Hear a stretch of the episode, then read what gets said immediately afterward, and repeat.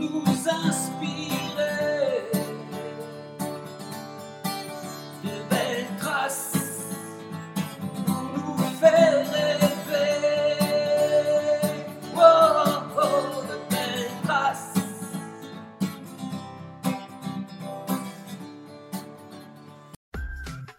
Bonjour à toutes et à tous. Bienvenue dans le podcast Belle Trace. Je suis Flo Masnada, skieuse et passionnée de sport. Choisir, dessiner, laisser ma trace, c'est ce qui m'a guidée pendant des années et je souhaite que cela continue. Alors j'ai pensé qu'à travers ce podcast, je pourrais donner la parole aux grands champions, mes amis, que j'ai eu la chance de côtoyer pendant des années pour qu'ils nous transmettent leurs messages, leurs valeurs, leurs belles traces quoi. Ils nous ont fait vibrer et continuent à provoquer des émotions uniques chez nous. Alors, tendez l'oreille et soyez à l'écoute de leur souffle plein d'énergie positive. Alors, je n'avais pas encore reçu de triathlète au micro de Belle Trace. Vous savez, ce sport de fou qui réunit trois disciplines complètement différentes et tellement exigeantes. Bien trop difficile pour moi avec ma petite VO2 et ma faible endurance. Alors, je suis allée à la rencontre de Dorian Conax, qui a gagné plein de titres et de médailles et surtout qui prépare les JO de Paris en 2024. Et notamment dans un coin que je connais bien, la région grenobloise. Bonjour Dorian et merci de me recevoir chez toi. Bonjour et c'est un plaisir. Alors, de ce quand j'ai préparé le- notre entretien, entretien ça fait très sérieux, hein. Euh, j'ai vu que tu étais d'abord nageur, c'est ça? C'est ça, j'ai commencé à 7 ans la natation, donc ça commence à remonter un petit peu, et pendant 10 ans j'ai nagé, euh, notamment en classe sportive euh, au collège Lumière, donc à Échirol. Mm. Et donc ça fait, j'ai déjà été dans une démarche, on va dire, de haut niveau, même si c'était pas l'objectif, mais ça s'est fait Mhm. comme ça, euh, très tôt, et euh, à l'âge de 17 ans, je suis passé au triathlon. C'est ce que j'ai lu. J'ai lu en un jour, tu as décidé, tu as dit non, j'arrête la... j'en peux plus la natation, ça suffit, euh, je fais autre chose, je, passe- je passe au triathlon, c'est ça? Ouais, c'est un peu ça. euh, c'est un peu comme ça dans ma vie, c'est-à-dire que je fais pas bouger grand-chose pendant très longtemps et d'un coup, euh, et d'un coup, il y a tout qui change. Donc non, c'est cool. C'était sur une séance natation, ça se passait pas très bien. Et puis voilà, c'est, ça faisait longtemps que je nageais. C'était, c'est un sport particulier de la natation aussi, même si j'aimais bien ça, mais à ce moment-là, je commençais à en avoir un petit peu marre. Et donc, ouais, c'est, vrai que ça m'a vraiment pris, euh, ça m'a vraiment pris comme ça. Je l'avais dans un coin de ma tête, mais très très loin. Et, et d'un coup, j'ai fait le changement euh, sans trop me poser de questions. Et euh, ça s'est plus que bien passé, donc je Ouais. regrette pas du tout. Oui, c'est clair. C'est un peu plus varié, on va dire. Ouais, c'est plus varié, puis il y a plus le rapport à, à l'extérieur, euh, au Oui. plein air, quoi, que, que moi j'aime vraiment beaucoup. Ouais. Mais pendant la natation, donc tu as fait 10 ans de natation, tu as quand même, euh, j'imagine, euh, tu faisais quand même d'autres sports ou c'était. euh, parce que c'est vrai que les nageurs, c'est souvent natation et muscu, quoi. Ouais, Tu alors. sors pas euh, beaucoup de ça, si, c'est ça? Ouais, déjà, Enfin, petit, peut-être pas euh, muscu, mais- En, en habitant ici, Oui. ça fait que on profite pas mal de la montagne. Donc, euh, dès petit, je faisais beaucoup de randonnées. Mon père, il m'emmenait souvent le week-end faire du VTT. Euh, puis forcément, du ski, du ski de fond, tout ça, euh, j'aimais bien. Euh, et au- aussi, les entraîneurs de natation, les différents entraîneurs que j'ai pu avoir, nous faisaient en début de saison courir, déjà parce que la piscine elle est fermée pendant quasiment un mois en général. Mhm. Et puis pour se remettre en forme, etc., c'était l'activité de reprise. Et ensuite, on faisait des crosses au collège, au lycée, Oui. et euh, j'aimais vraiment beaucoup ça. Mais par contre, euh, j'avais jamais l'idée de faire un footing. Pour le coup, j'aimais pas, pas forcément faire des footings. Mais par contre, j'aimais vraiment la- l'activité de courir, surtout courir vite. Euh, ouais, alors tu devais avoir déjà des prédispositions parce que pour connaître certains nageurs, quand je les vois courir, je les trouve pas très. Enfin, tu sens que c'est pas leur sport, quoi, quand même.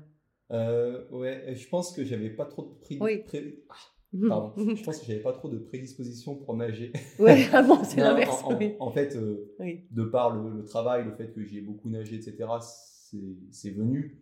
Puis j'avais d'autres qualités, mais Mhm. pas forcément de vraies qualités aquatiques. Je pense que j'ai toujours été plutôt terrestre. D'accord. Et euh, ça m'a sûrement aidé au moment de, de faire la transition. Mm. Je pense que si j'avais pas commencé par la, la natation, le triathlon, ça aurait été difficile pour moi. Ouais, bah, ouais parce que finalement, tu n'en aurais peut-être jamais fait, quoi. Enfin, J'en aurais peut-être jamais fait et j'aurais surtout, euh, je pense, vraiment eu du mal à- avec la natation. Mais donc, tu fais des sports quand même d'endurance, donc c'est quand même des qualités, enfin, le type d'effort que tu aimes. J'imagine qu'on ne commence pas non plus par hasard, euh, petit à petit. Enfin, si on n'aime pas du tout, si on n'est pas du tout endurant, on va pas là-dedans. Euh, mais tu aurais pu faire du ski de fond ou du, ou du biathlon avec le plateau du Vercors quand même pas loin d'ici.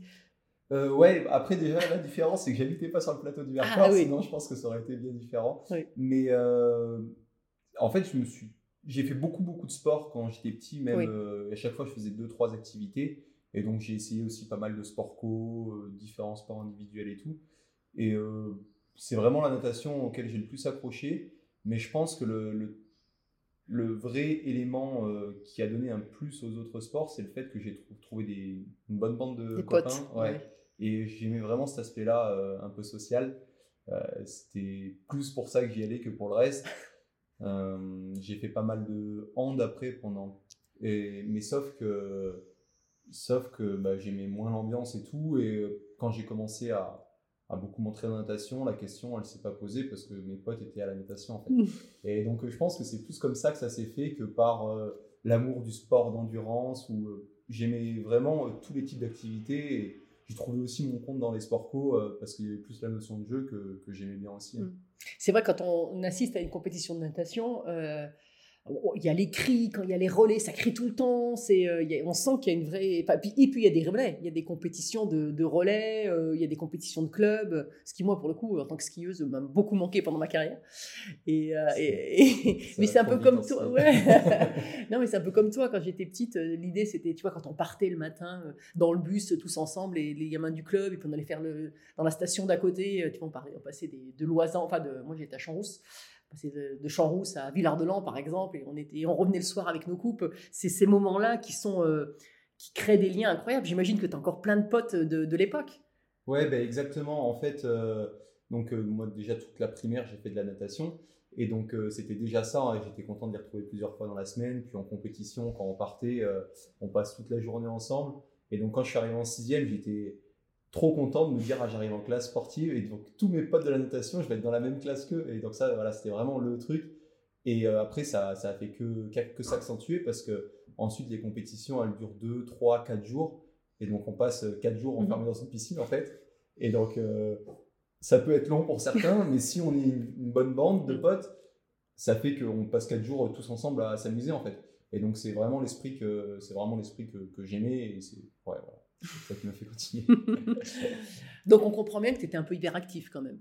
complètement. Ouais. Complètement. J'avais besoin de j'avais besoin pour moi et mes parents, ils avaient besoin que je fasse du sport pour être un peu calmé.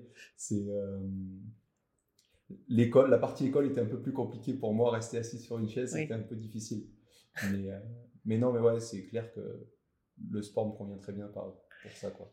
Aujourd'hui, donc, euh, tu, tu fais, c'est un, un point important pour toi, la natation dans, dans le triathlon Euh, Parce que j'ai lu que tu faisais aussi beaucoup la différence sur les, les- la partie finale, c'est-à-dire la course. Alors, euh, pour résumer un peu le triathlon euh, olympique, Olympique, ce qu'on appelle, ouais. c'est donc du triathlon courte distance. Mhm. Les distances, pour rappel, c'est 1500 mètres de natation, 40 km de vélo, 10 km de course à pied, Mhm. ou alors deux fois moins, ça dépend. Euh, la particularité, c'est qu'en vélo, on a le droit de, de drafter, donc de Oui. rouler en peloton, comme on voit sur le Tour de France, etc. Donc, euh, on dit souvent qu'on ne peut pas gagner la course en natation, Oui. mais on peut la perdre. C'est-à-dire que c'est important de sortir devant pour être dans le premier Dans le groupe, oui. parce qu'il y a des dynamiques de groupe qui se font. Donc, des fois, on va poser le vélo, on est 10, des fois, on est 50. Euh, mais qu'on soit 10 ou 50, si on bat pas les autres à pied, on pourra pas gagner la course. Et ça arrive quasiment jamais de voir un gars poser tout seul le vélo devant. Et donc, euh, donc c'est clair que moi, le fait de sortir plutôt bien de l'eau, c'est une force. Ça m'a permis euh, des fois de prendre des échappées où on était euh, 5, 6, 7, et donc de faire une course quand tu poses le vélo, que tu es 7, que les autres ils sont 1 minute 30 Mhm. derrière, ça aide. mais euh, c'est pas tout le temps le cas. Mais voilà, donc cette partie natation, ça m'a apporté un peu de sérénité à ce niveau-là. Mais, euh, mais c'est clair que voilà, la course à pied, euh, la course à pied c'est super important donc pour avoir un- Mhm. un, bon résultat final. Et euh, j'arrive à être des fois très fort et des fois très mauvais. Ah oui. En fait, euh, non, c'est moins le cas maintenant parce que Mhm. voilà, j'ai gagné en régularité, mais au début c'était ça. Et euh, parce que courir et courir après du vélo, c'est pas la même chose. Ah bah oui. Et ça en fait, c'est super dur. On a l'impression d'avoir 50 kilos sur chaque jambe, quoi. et- Exactement. Oui. Les, les jambes, elles sont raides, c'est pas les mêmes sensations. On a beau s'entraîner tous les jours en course à pied, on part en course à pied après le vélo, c'est pas le même sport. Mm. Et donc, euh, c'est ça qui m'a souvent posé des problèmes, notamment quand le vélo était très dur. Donc, euh, ouais, ça m'arrive d'être bien en course à pied, notamment sur de la course à pied à sec, on va dire. je suis capable d'aller vite, d'avoir des bons résultats. Et de plus en plus en triathlon, mais voilà, c'est un boulot de tous les jours. Ouais, c'est clair. Et alors, moi, j'ai remarqué, euh, notamment j'étais au jeu à, à Tokyo, euh, il y a aussi pas mal de choses qui se font sur les transitions. Euh, la gestion du bah, comment tu, tu sautes. Alors, tout est réglementé quand même, parce que tu peux pas partir le- sur le vélo tout de suite. Enfin, tu cours au début en plus sans le vélo. euh, les chaussures sont déjà clipsées. euh, Enfin, tout cet aspect-là, en fait, il se travaille beaucoup, quoi, aussi. Ouais, c'est sûr qu'il y a un aspect très technique. Déjà, il y a un risque de prendre une pénalité donc de Oui. 15 secondes sur un, si on met pas les, tous les équipements dont on a plus besoin dans une boîte. Ça Ah oui. un peu Euh, ouais. finalement. Ah oui, c'est ça.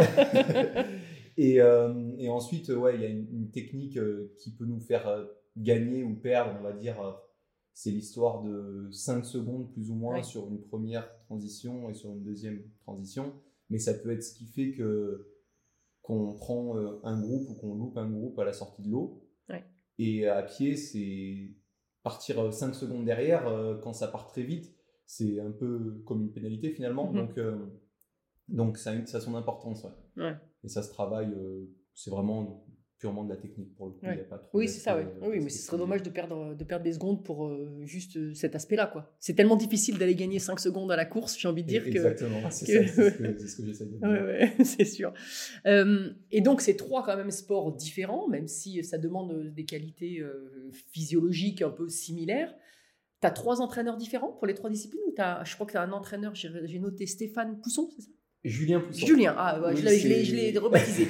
Désolé, Julien. Euh, ouais, non, j'ai qu'un entraîneur. oui, Il y a beaucoup de personnes qui ont qu'un entraîneur finalement parce Mhm. que, alors c'est clair que c'est trois sports différents, mais euh, mine de rien, on, on fait quasiment les trois tous les jours et donc ça crée une certaine fatigue et il faut euh, comment dire corréler les entraînements les uns avec les autres parce que si euh, le jour où on fait une séance natation dure ça, se tombe, ça tombe le jour où on fait une séance course à pied dur, etc. C'est un peu contre-productif. Mhm. Donc, euh, de mon point de vue, c'est beaucoup plus simple d'avoir qu'un entraîneur.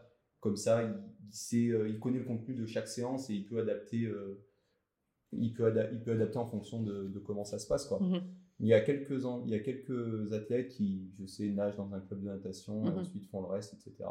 Mais ouais, globalement, la plupart du temps, on n'a qu'un entraîneur. Et ça fait longtemps que tu t'entraînes avec lui? Alors, moi, j'ai commencé à m'entraîner avec lui euh, fin 2020. D'accord. Ok, c'est pas si longtemps. Donc ça fait pas si Mhm. longtemps. On arrive à la période où on commence à vraiment bien se connaître, à avoir nos marques et, et euh, c'est cool, du coup, Mhm. ça se passe vraiment bien.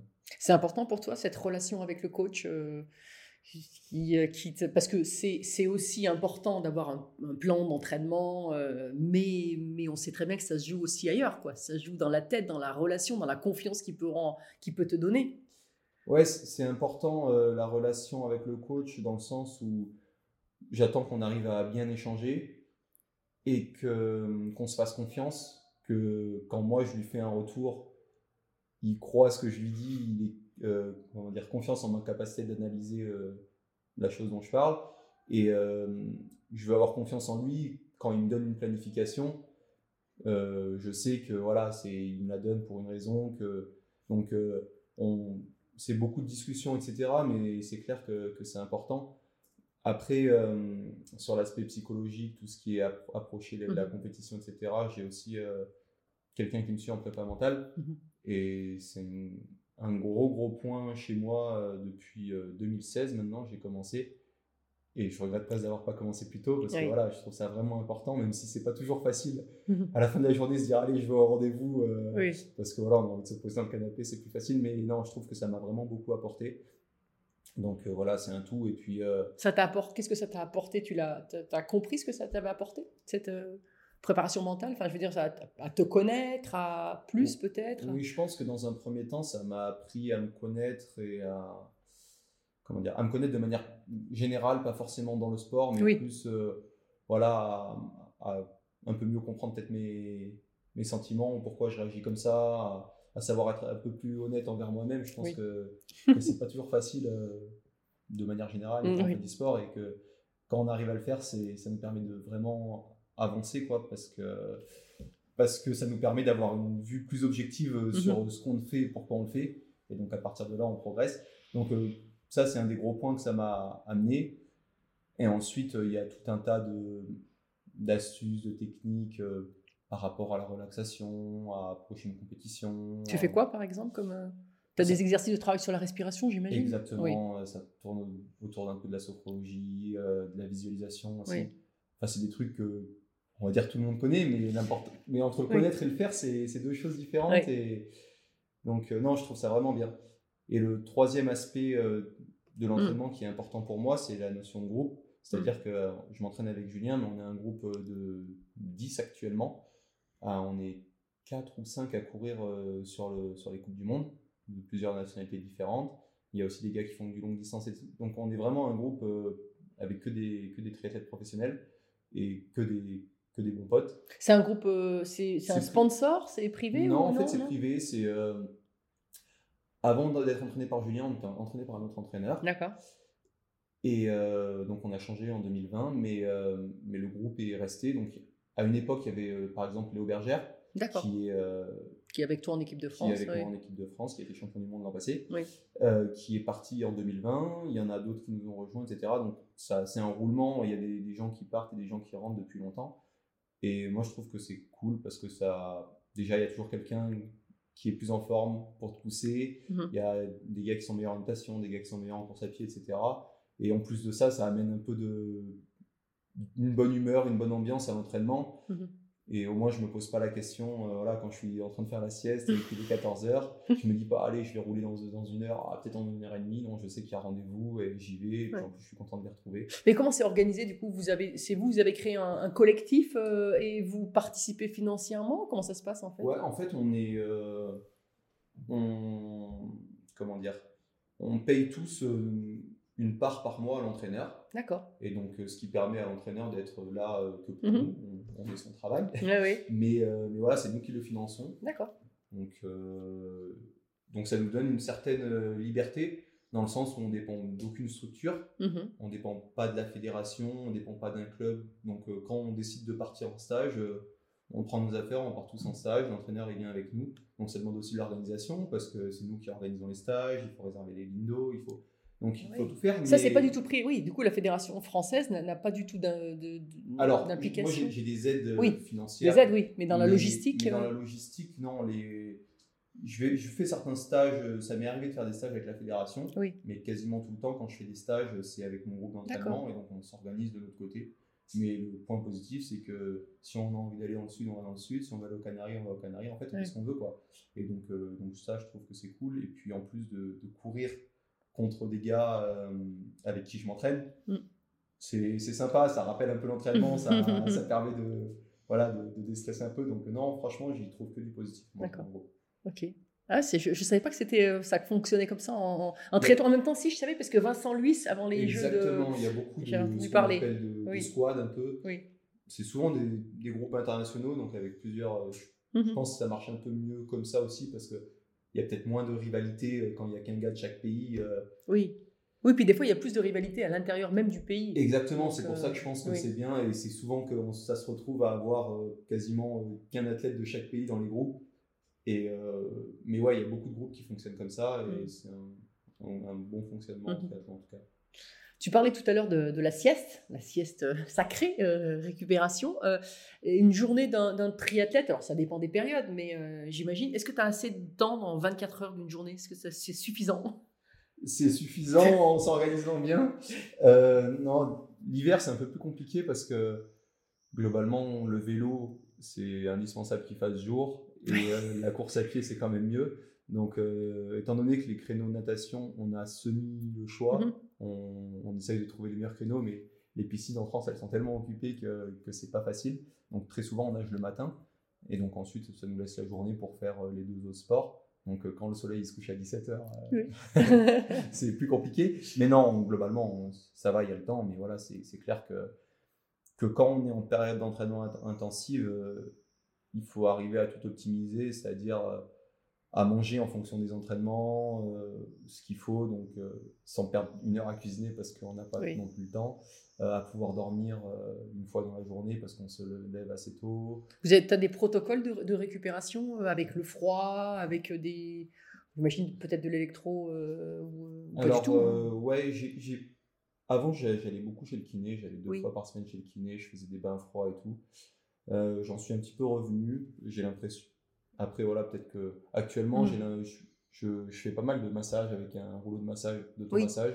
Les Je trouve- rouleaux, les gros rouleaux, tu roules Ouais. dessus, oui. Mhm. Je trouve que ça marche euh, aussi bien pour moi et, et que je peux le faire tous les jours et que j'ai pas besoin de, de perdre du temps entre guillemets à aller chez le kiné, même si le kiné, enfin, plus l'ostéo, j'y vais au moins Mhm. une fois toutes les trois semaines quand même pour, pour un contrôle, mais voilà, j'ai aussi des bottes de récupération, je trouve que ça marche bien. Euh, mais voilà, la plupart de la récupération, je la fais chez moi maintenant. Oui. et au moins, je, je trouve que je décompresse plus. Ouais. Mais, Ouais. euh, mais ouais, c'est clair que c'est très important. Et puis bon, après, le, le, l'aspect numéro un de la récupération, euh, c'est le sommeil et la nourriture. Mhm. Et donc ça, c'est plus, on va dire, des, des habitudes à Mhm. prendre. Euh, pas se coucher trop tard, boire, s'hydrater assez, avoir assez d'apports euh, d'apport en calories, que ce soit entre les entraînements ou à l'entraînement. Tout, tout ça, c'est tout euh, planifié pour toi Tu as, travaillé avec une diététicienne euh, Donc ouais, je travaille avec... euh, avec ou un diététicien Je sais pas pourquoi je féminise le, le, le mot. je Je... travaille avec une nutritionniste. donc, euh, voilà. Et euh, donc je sais en gros, en, en fait j'ai pas de régime particulier dans le sens où je mange tout ce que je veux, du moment que je mange équilibré. Mais par contre je sais en gros combien de, de glucides, combien de protéines, combien de calories je dois ingurgiter, que ce soit euh, sur un repas ou alors, euh, ou alors à l'entraînement, parce qu'en fait à l'entraînement c'est super important de, de s'alimenter aussi. Donc euh, voilà, j'ai toujours ça à, à l'esprit. Avant une sortie vélo, euh, en fonction du- de la durée de la sortie et à- en fonction de l'intensité, je calcule combien je vais devoir euh, prendre à boire et, Ah oui, et à même. manger pour Ah ouais. avoir un certain nombre de grammes par heure de glucides, par exemple. Donc, euh, mais bon, Oui. c'est des calculs, euh, enfin, c'est pas des calculs savants, ça se fait assez vite en fait. parce Oui, que- non, non, mais il y a- puis j'imagine qu'il y a des. euh, T'as as un capteur glycémique Parce que je vois maintenant qu'il y en a pas mal qui ont des capteurs sur les bras. Ouais, alors j'en ai, j'en ai utilisé un, notamment Oui. l'an passé, à chaque fois que je monte en stage en altitude. C'est un capteur que tu poses sur le corps, en fait, qui est relié à ton ça. téléphone avec une En- appli. Hein, en fait, c'est exactement le même capteur que les diabétiques utilisent. Oui. Et euh, donc, c'était super intéressant parce que ça montre un, ça montre un peu les, les pics glucidiques et les, les moments où on est un peu en hypoglycémie. Euh, le problème, d'après moi, c'est qu'actuellement, c'est très précis au repos, mais moins précis à l'effort. D'accord. Mais par contre, on a réussi à en tirer des données, notamment quand j'étais en altitude. euh, on a vu que, voilà, avec la phase d'acclimatation et tout, j'avais tendance à, à me retrouver en hypo en plein milieu de la nuit. ah ouais? Ouais, du coup, euh, bah, du coup euh, j'ai adap- adapté ma nourriture en fonction, notamment avant de me Mhm. coucher, etc. Mais voilà, c'est globalement, ça donne quand même des, bonnes, euh, des, bo- des bons indicateurs sur euh, est-ce que la- l'alimentation, on va dire, globale dans la journée est suffisante? Mais par contre, ouais, je m'en sers pas tout le temps non plus. Ouais. c'est clair. Et alors, on parlait des deux. Tout à l'heure, en plaisantant dans l'entrée, je disais que j'avais une VO2 de minable, euh, enfin pas très haute en tout cas. Euh, toi, tous ces, tous ces chiffres-là, euh, parce que maintenant les cyclistes aussi, il y a beaucoup des capteurs de puissance. Toi, toi c'est aussi, ça fait partie. Aujourd'hui, ça fait partie de ton entraînement? Les Oui, tests oui, ça- ça médicaux. fait, les... T'as combien de partie. VO2 d'ailleurs? Alors ça, j'en sais rien. Et ouais, attends. En fait, les- à chaque fois que je pose la question, ils ont dit, oh, je sais pas, c'est pas important. Ça, ça c'est Non, pas, c'est pas ce qui règle. Non, en fait. Aujourd'hui, euh, c'est plus important. Ouais. J'imagine que c'est important parce que ceux qui ont une grosse VO2, ils vont avoir tendance à aller plus Oui. vite, mais d'après ce que j'ai compris, euh, le seul moyen d'influer dessus, c'est l'entraînement. Et ça, ça bouge pas beaucoup. Et ça bouge pas beaucoup, donc Mm. ça, c'est plus. euh, Mm. il y a- Mais par contre, voilà, c'est clair qu'on travaille avec pas mal de, de choses. La- les capteurs de puissance en Mm. vélo, beaucoup la fréquence cardiaque Oui. dans les trois sports. Ça, c'est- ça reste, ça fait longtemps, mais ça Mm. reste quelque chose de très fiable et, et très pratique d'utilisation. On travaille un petit peu avec euh, la, lactété- la lactétémie aussi. Oui.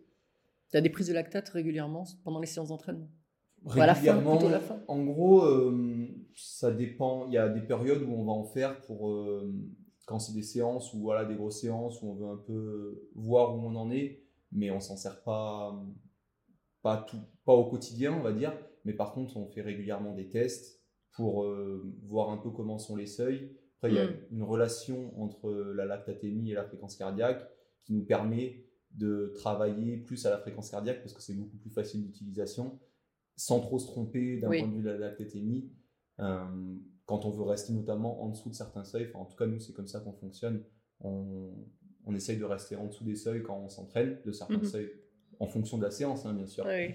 Et euh, par contre, on va pas chercher à, à être euh, voilà, ultra précis. On sait que si on est dans une zo- zone plus ou moins grande en dessous de ce seuil, ça bosse euh, ce qu'on veut bosser. Et après, par contre, il y a des séances où il n'y a pas de question de seuil, il faut aller le plus vite possible, etc. Et dans ces cas-là, bah, on se pose oui. encore moins la question de la lactatémie. Mais non, c'est clair qu'il y a plein d'outils, euh, plein d'outils intéressants à utiliser. Et je trouve que c'est pas facile d'arriver à s'en servir sans, sans se perdre dedans non plus. C'est ce que j'allais te poser la question. J'allais dit, alors si on enlève tout ça, là, toutes les données, etc., est-ce que tu arrives, toi, au niveau de tes sensations, à, à sentir si tu es bien, si tu es dans ta progression, si tu vas être bien la semaine d'après, enfin pour ta compète, ou, euh, ou est-ce que tu as, encore, t'as quand même besoin de tout ça? Alors, euh, il y a deux choses. Déjà, globalement, c'est vrai que, surtout qu'on travaille vraiment beaucoup avec ça depuis trois ans avec euh, Julien, et maintenant je sens plutôt bien dans quelle zone je me situe, etc. Alors, c'est clair que là, par exemple, je sais que je vais monter en altitude, Mhm. et mes sensations, elles vont être un peu détraquées. euh, ça Mhm. va être. euh, je vais être- il va falloir que je fasse. Je me freine un petit peu parce que au, au début, notamment en altitude, c'est assez dur et, et le corps, il sent pas les choses comme il faut. Mais oui, globalement, euh, à très peu de choses près, je pourrais m'entraîner presque sans. Oui. Mais par contre, c'est un très bon feedback d'avoir ça. On va parler de, de cette médaille de bronze au jeu euh, en relais mixte. Mm. Euh, c'est un moment fort pour toi, un souvenir euh, fort, enfin des une course incroyable ou comment tu l'as vécu? Alors, non, déjà, c'est un très très bon souvenir parce que avoir une médaille olympique dans sa carrière, c'est quand même quelque chose qui fait rêver.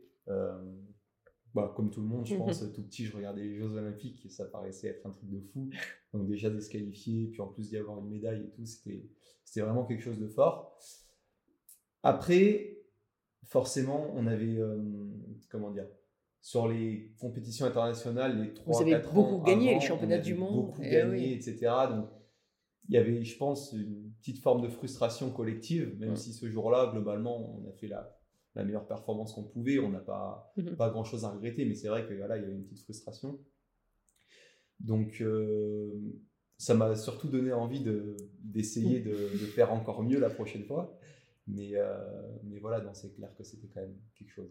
Et qu'est-ce que tu trouves de supplémentaire dans cette épreuve, épreuve euh, par équipe? Euh, Mixte ou pas mixte, peu importe, mais parce que, parce que sinon c'est très seul, quoi, tu vois, dans ta compète. Et là, le relais, quand tu, euh, tu as pris le relais en, en combien de positions En quelle position, toi? J'ai pris le relais en deuxième position. En deuxième position, ouais. En fait, euh, sur l'Olympiade précédente, c'était fille-homme, fille-homme. Mm. Et sur cette Olympiade, c'est devenu homme-fille, homme-fille. D'accord, En gros, ils ont inversé. euh, ok. Et donc, euh, ouais, j'avais pris le relais en deuxième position. Et c'est clair que c'est c'est bizarre parce que donc c'est clair que le triathlon à la base Mhm. c'est un- sport individuel et quelque part c'est vraiment cool. Moi j'aime vraiment beaucoup les relais parce qu'on amène une dimension collective. J'aime bien d'autant plus qu'on s'entend bien en équipe de Mhm. France et que voilà ça c'est toujours plus sympa de courir avec des gens. En plus, vous êtes performant, donc. Et en euh, plus, on est, en plus, on est performant. Donc, euh, ça, je trouve que ça apporte d'autres, euh, d'autres joies parce que voilà, c'est partagé, Partagé, oui. etc. Mais le triathlon étant un sport individuel, ça donne aussi envie de se dire bon bah bon, c'est quand même un sport individuel à la base. J'aimerais Oui. bien voir ce que ça fait euh, Oui, bien sûr. tout seul, quoi. Mhm. Donc euh, non, c'est c'est vraiment cool qu'il y ait cette épreuve-là parce que Mhm. ça, ça met un peu de collectif dans un sport qui est individuel à la base et, et je trouve que c'est bien. Et donc, Paris 2024, euh, alors c'est encore loin. Vous êtes tellement fort qu'il faut aussi se qualifier? Euh, pour, euh, pour ces épreuves. Euh, quel est, quel est, t'as, t'as planifié déjà le. Enfin, planifié dans, dans le sens. euh, les courses, hein, on planifie pas, c'est, rien n'est rien n'est rectiligne, mais t'as- tu t'es déjà projeté sur les prochaines étapes, j'imagine? Oui, c'est clair que déjà la qualification, c'est c'est Mm. quelque chose. Il faut, faut y penser dans un sens parce que, notamment, euh, d'être qualifié à la fin de l'année 2023, Oui. ça m'apporterait beaucoup de, de sérénité et un peu plus de, de relâchement pour, euh, pour pouvoir venir, pour me préparer sereinement pour 2024, etc. Les qualifs, ça serait fin 2023. Alors, en fait, Les premières phases de qualif, peut-être. c'est ça. Il- Là, j'ai une compétition qui est le Test Event à Paris, Oui. euh, 18 août prochain. Sur le parcours olympique Sur le parcours olympique donc euh, déjà, c'est important parce que ça va nous permettre de découvrir le parcours. Oui. Et euh, d'autre part, euh, nous, la fédération, on a mis des critères qui sont, en gros, si on fait podium sur cette course, podium est parmi les deux premiers français, on est préqualifié pour... euh, Podium égale ticket. voilà, podium égalité. Donc j'ai quand même coché cette course. Oui. J'ai quand même coché cette course cette année et c'est notamment pour ça que je vais en, en altitude pour, Oui. la, pour la préparer comme il faut. D'accord. Donc euh, voilà, ça c'est la première étape qui est assez claire dans ma tête. Mhm. Et j'ai fait mes choix de saison en, en fonction de cette étape-là, c'est-à-dire que là il y avait une course à Montréal euh, le week-end dernier que j'ai pas Mhm. couru et il y a deux courses que je vais pas courir euh, qui arrivent, donc Hambourg et Sunderland Mhm. dans l'idée de me préparer le mieux possible pour, euh, pour Paris. Donc voilà, ça c'était une des premières euh, étapes euh, dans la préparation olympique. Et ensuite, euh, ensuite, il y aura, je pense, une phase de réflexion en fin d'année en fonction de Mhm. bah, si le- la sélection, si j'ai si sûr, j'ai réussi à me sélectionner ou pas. Parce que Mais- donc là, il y aurait deux tickets, enfin, non, possiblement deux tickets euh, dé- Voilà. délivrés. On sait que normalement on aura trois dossards euh, Oui. aux Jeux Olympiques et que au mieux il y aura deux personnes sélectionnées à la fin de cette année. Mhm. Mais si on est tous mauvais, euh, il y aura Oui. personne de sélectionné. oui, bien sûr. Donc, euh, il n'y a pas de raison quand même. Il n'y a, pas de raison, globalement on est bon, mais, mais ouais, c'est clair que voilà, la densité fait que euh, c'est ça restera une bataille pour se qualifier, même si euh, l'objectif c'est de pas mettre toutes ces cartouches euh, pour se qualifier, parce que Mhm.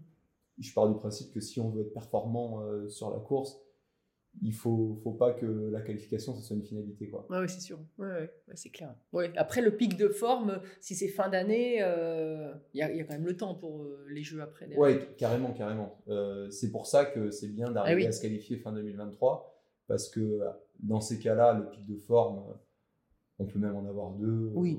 ou plus dans une, dans une année, mais, mais c'est clair que si on n'est pas qualifié fin 2023 et que sur toutes les premières courses de 2024, il faut mettre toutes ces cartouches pour espérer se qualifier, il y a des chances d'arriver un petit peu usé euh, à Paris.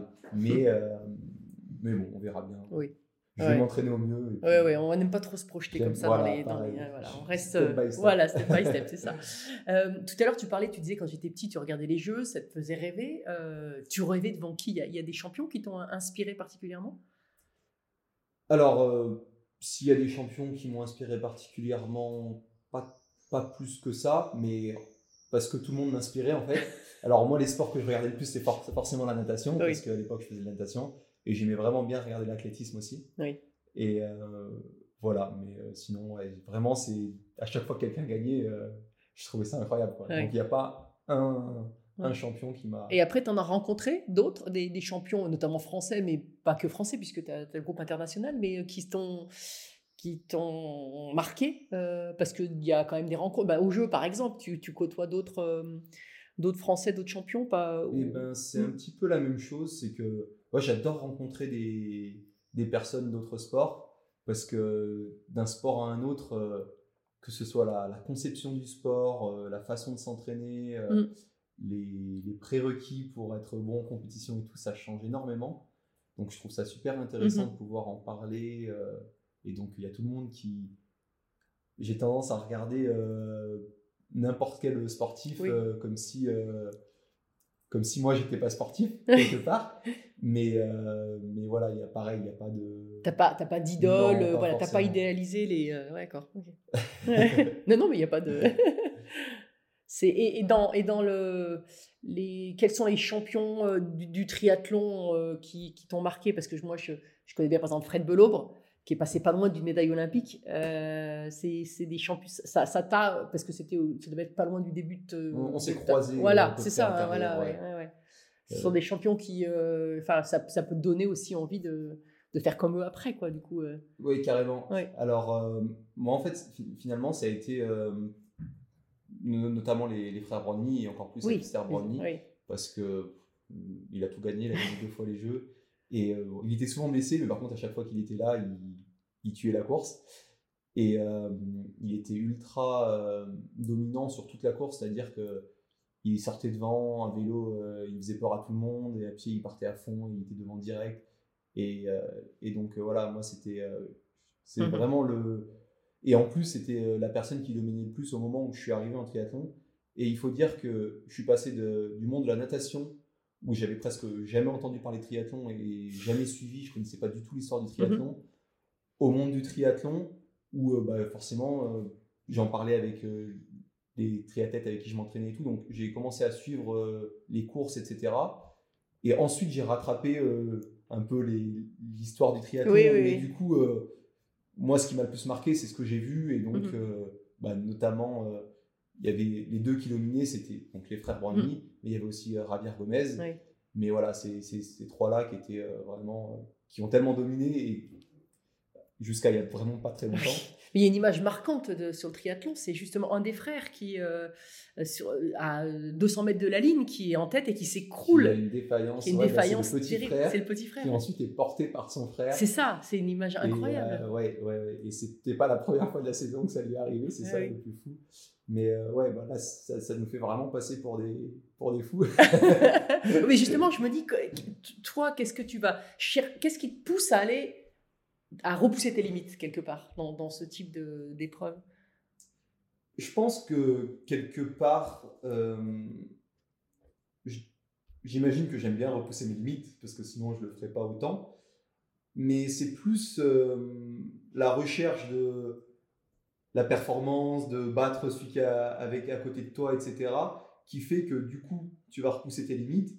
En tout cas, moi c'est comme ça. C'est pas, euh, je me dis pas, euh, je vais repousser mes limites juste pour les repousser. Mhm. Euh, typiquement, si je suis seul en tête, je vais pas réussir à me faire euh, aussi mal que si je suis à la bagarre avec quelqu'un d'autre.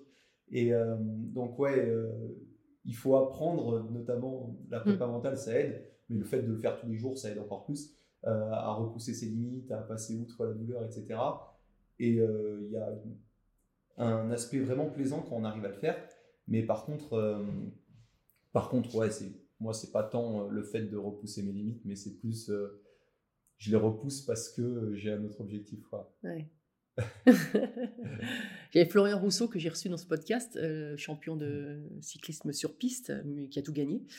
Et lui dit rien ne remplace le- quand je passe la ligne devant quoi. À la fin, il dit c'est un, un sentiment incroyable. Ah bah, c'est plus- ça. Et, euh, et après, euh, suivant euh, quel. En fait, pour moi, n'importe quelle victoire, même sur la, la petite, la plus petite course, Mhm. elle va me faire plaisir. Mais après, plus l'objectif est important, plus, euh, plus la, la satisfaction est grande. Et des fois, ça va durer plusieurs jours. On est vraiment. Je trouve que l'expression être sur un petit nuage, euh, elle est vraiment représentative parce que parce que c'est le cas. Et, euh, et je pense que c'est vraiment ce que j'aime en sport, c'est c'est le fait que bah, des fois on va être très content et ça Mm. peut nous apporter une très grande satisfaction. Bon, par contre, euh, le comment dire, le la balance, c'est que bah, des fois il va y avoir des creux parce qu'on n'est pas content de nous euh, Mhm. pendant une, deux, trois courses d'affilée, il y a des doutes. Et donc là, le- les creux, ils sont aussi euh, importants que, que, que quand il y a des que quand il y a des grandes satisfactions. Mais, euh, mais ouais, c'est ça. Justement, comment tu comment as géré l'é- l'échec? Comment tu gères l'échec? Parce que ça arrive à tous. hein. Souvent, les sportifs Ouais. de haut niveau nous pré euh, ah oui c'est super tout ça. Mais- Vous savez, on, on- on en prend des claques beaucoup. Ouais, c'est ça. Bah, c'est c'est jamais facile de gérer Oui. C'est des nuits où on dort pas, Oui. à, à se poser des questions, etc. Euh, le pire des, des échecs, c'est quand on comprend pas trop. Du coup, moi, j'essaye déjà dans ma conception maintenant de la compétition, c'est de me dire, je fais vraiment tout ce qui est en mon pouvoir avant la course Mhm. Pour que après la course, j'ai pas de Pas regrets. de regret. Et euh, parce que un échec, quand on se dit bon ben voilà, il était plus fort, euh, Hmm. c'est c'est dur, mais c'est entre guillemets relativement facile à accepter. Alors qu'un échec, quand on a fait une, une bêtise à l'entraînement ou pendant la course ou quoi, c'est c'est beaucoup plus dur. Mais après, dans tous les cas, quel que soit l'échec, euh, à chaque fois, bah, il y a une remise en question qui est plus ou moins longue, une période où on se dit, on s'en refond un peu sur nous-mêmes, et puis après, euh, moi à chaque fois, c'est à chaque fois, c'est en repartant à l'entraînement.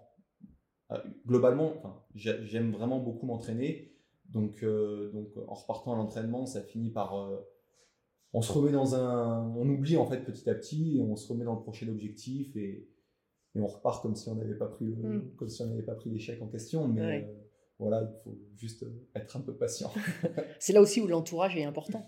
Oui, voilà, c'est ça. C'est là où, où c'est important d'être bien entouré, de d'aimer son sport de manière générale et pas seulement euh, la compétition et gagner des courses. Et puis voilà, c'est un tout qui fait que que qu'on gomme les, les échecs un petit peu. Mm. Et je pense que ça s'apprend aussi au fil d'une carrière à, Mm. à vivre les choses un petit peu différemment. Et, et maintenant, j'essaye de me concentrer un peu plus sur la façon de faire et un petit peu moins sur le résultat. Mhm. Et euh, je trouve que c'est une manière plus viable et plus sereine d'aborder d'aborder la compétition. Ouais, d'être dans le moment présent Ouais, aussi, voilà. hein, ça c'est vraiment important. C'est vrai que dans tous les podcasts que j'ai fait avec les, les champions, euh, donc un peu plus âgés que toi, et euh, ce qui ressort aussi, c'est ça, c'est d'être vraiment dans l'instant présent. Quoi. Et, Mhm. Mais pas seulement dans la compétition, hein, euh, Non, dans l'entraînement. Quand tu fais un truc, c'est pas juste pour dire je vais m'entraîner pour m'entraîner. Non, non, je vais m'entraîner et je, je suis dedans dans ce moment-là. quoi. C'est ça, et puis ça me fait penser à ce que j'ai oublié de dire tout à l'heure, c'est que en fait maintenant je suis mon programme d'entraînement sans chercher à analyser tous les jours euh, si j'ai été bon ou pas sur la séance.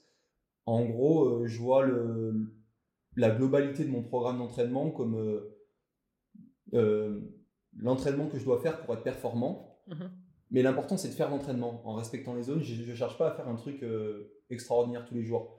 Voilà, je cherche à voilà cette séance cocher, cette séance cocher, cette séance cocher, sans savoir, sans me dire est-ce que j'étais fort, est-ce que j'étais pas fort? Non, l'important c'est que je l'ai fait, j'ai fait euh, ce qui Mhm. était demandé. Et si à chaque fois je fais ce qui est demandé, je vais arriver euh, sur la course avec euh, les armes en question. Mhm. Et, et du coup, du coup, ça permet aussi de relativiser, de de pas de pas être tout le temps et d'être dans l'instant présent du coup Mm. parce qu'on on n'est pas tout le temps à se demander Ah, est-ce que je vais être fort est-ce que je vais pas être fort? Non en Mm. fait je fais le travail puis j'arrive sur la course je vais pas inventer quelque chose je fais euh, du mieux que j'ai à faire et puis après on verra Mm. et c'est clair que c'est une manière d'être plus euh, plus euh, de relativiser un petit peu je Ouais. trouve Tu minimalises le doute en fait, même si ça. le doute doit toujours être présent parce que c'est celui qui te fait avancer aussi. Mais il faut pas qu'il prenne trop de place parce Oui, que sinon c'est c'est. clair que dans tous les cas, avant la course, on sera stressé, on aura peur. mais, euh, mais voilà, il- au, plus c'est, au, au plus on atténue un peu ces pics émotionnels, au plus ça permet d'être stable, je trouve, et, et aussi de, de garder un peu d'énergie, quoi, parce que Ouais. sinon, euh, c'est fatigant. Ouais, c'est clair. Il t'est arrivé des galères des fois en course, type euh, en natation, euh, parce que vous vous touchez quand même un peu, vous mettez des, des coups dans, Ouais, dans la oui, tête, oui, euh, les lunettes, les. hein J'ai- pris une commotion cérébrale en natation. ouais, c'est ça, ouais, ça m'étonne. Et euh, ouais, mais je m'en suis aperçu après la course. Sur le moment, j'ai pris un coup. Je savais même pas, en fait, ça m'a ouvert, ouvert l'arcade. Ah oui. Donc, euh, donc j'ai fini la course, j'avais du sang plein le visage, je savais pas ce qui s'était passé. et du coup, derrière, bah, j'ai dû faire euh, un peu comme un protocole commotion, Ouais, euh, oui. prendre D'accord. une semaine de repos, etc. Euh, après, parmi les une grosse galère, enfin, c'était une erreur que j'ai fait en course, c'était sur mes premiers Jeux Olympiques à Rio, où en gros, on parlait de transition tout à l'heure, Mm. il faut monter sur le vélo après une certaine ligne Mhm. chose que je fais à chaque triathlon, j'avais jamais eu de soucis, etc. Et au moment de sortir de l'eau euh, à Rio, j'étais à, à l'avant de la course, euh, je me suis dit, bon bah là, si tu fais pas de bêtises, t'es dans l'échappée, euh, c'est trop cool. Mhm. Et en fait, j'ai vu la ligne, et euh, l'espace d'un instant, je savais plus s'il fallait monter avant ou après, j'ai paniqué, je suis monté mon- sur mon vélo, j'ai voulu redescendre, j'ai perdu ma chaussure, et donc je me suis retrouvé euh, dans le troisième groupe au lieu d'être dans le premier. Et donc, euh, vraiment, ça n'a pas été une très bonne course pour moi. Ouais. C'est l'illustration en même temps de pas être dans le moment présent pour le coup. Puisque tu Exactement. t'étais projeté déjà Exactement. alors que tu n'étais pas dans le. Et Ouais. c'est à la suite de ça que j'ai commencé la prépa mentale. Voilà. bah oui, oui, voilà. Parce que je me suis dit, oula, ça c'était clairement. euh, Mais, je crois que c'est une caractéristique des, euh, aussi des sportifs de haut niveau, c'est de savoir tirer des leçons des échecs euh, et de mettre, des- de trouver des solutions pour, bah, pour plus que ça se produise, quoi. Essayer de pas, pas refaire le, Oui, c'est même clair que. Même faut- si faut- on n'est pas parfait et on fait Non, plein non, mais, mais- en fait, dans tous les cas, il y aura des choses qu'on maîtrise pas, etc. Oui. Mais euh, quand on, on voit un endroit où on- n'a pas maîtrisé, moi j'essaye toujours de, de mettre une solution en face pour me dire, bon, ok, ça, ça arrive une fois, il faut pas plus que ça arrive, comment je fais? Et j'essaye de faire d'appliquer ça à peu près euh, tous les aspects. on arrive déjà là, pas loin de la fin du podcast. Euh, Qu'est-ce que tu dirais au petit, au petit Dorian alors, au petit Dorian, je sais pas, au Dorian qui a commencé le triathlon à 17 ans, Voilà, par exemple. je pourrais lui dire d'être plus patient parce que j'avais l'impression que j'avais pas le temps, qu'il fallait que je fasse tout vite, etc. Et au final, je pense que j'ai perdu du temps à vouloir en gagner. Ouais, ouais. Mais, euh, mais voilà. T'as encore, t'as encore de, quoi, de quoi faire. Alors j'ai une petite euh, des, des questions. Je vais dire, enfin, je vais dire des mots. Il faudrait que tu me dises à quoi ça te fait penser, de manière un peu instinctive. Euh, bon, natation, Plaisir. vélo. tu peux dire plaisir aussi. hein. Euh, Vélo. euh, non, paysage. Course, Ah, sensation de vitesse. Jeux Olympiques, Euh, objectif. Paris 2024, Euh, opportunité. rêve, Euh, Jeux olympiques. présent, Agréable. avenir. Encore plus agréable. C'est parfait. Euh, Est-ce que tu as une devise dans la vie? Est-ce que j'ai une devise euh, Non, j'ai pas de devise particulière. Pas de devise particulière, t'es pas obligé d'en avoir. Non, non, mais il n'y a pas de souci. T'en as peut-être une, mais que tu sais pas. Ouais. Euh, mon podcast s'appelle Belle Trace. Qu'est-ce que c'est pour toi une belle trace? Pour moi, euh, une belle trace, c'est euh, quand on suit le chemin qu'on a envie de suivre et quand on arrive euh, et, et qu'on regrette pas. Voilà. C'est-à-dire que ouais, je préfère, euh, quand je suis dans quelque chose, explorer euh, l'opportunité à fond pour pas me dire après coup, ah, et si, et si. euh, voilà, une, une belle trace, c'est une trace sans regret. Super. Merci beaucoup, Dorian. Avec plaisir. Merci à tous, chers auditeurs passionnés. Vous savez qu'en ski, on récompense les jeunes skieurs avec des étoiles. Alors, si ce podcast vous a plu et que vous voulez continuer à suivre les belles traces et à le faire découvrir aux amis, mettez non pas 3, mais 5 étoiles. Et pensez à écrire un petit commentaire pour m'aider à progresser et à dévaler les pistes encore plus vite. Allez, tchuss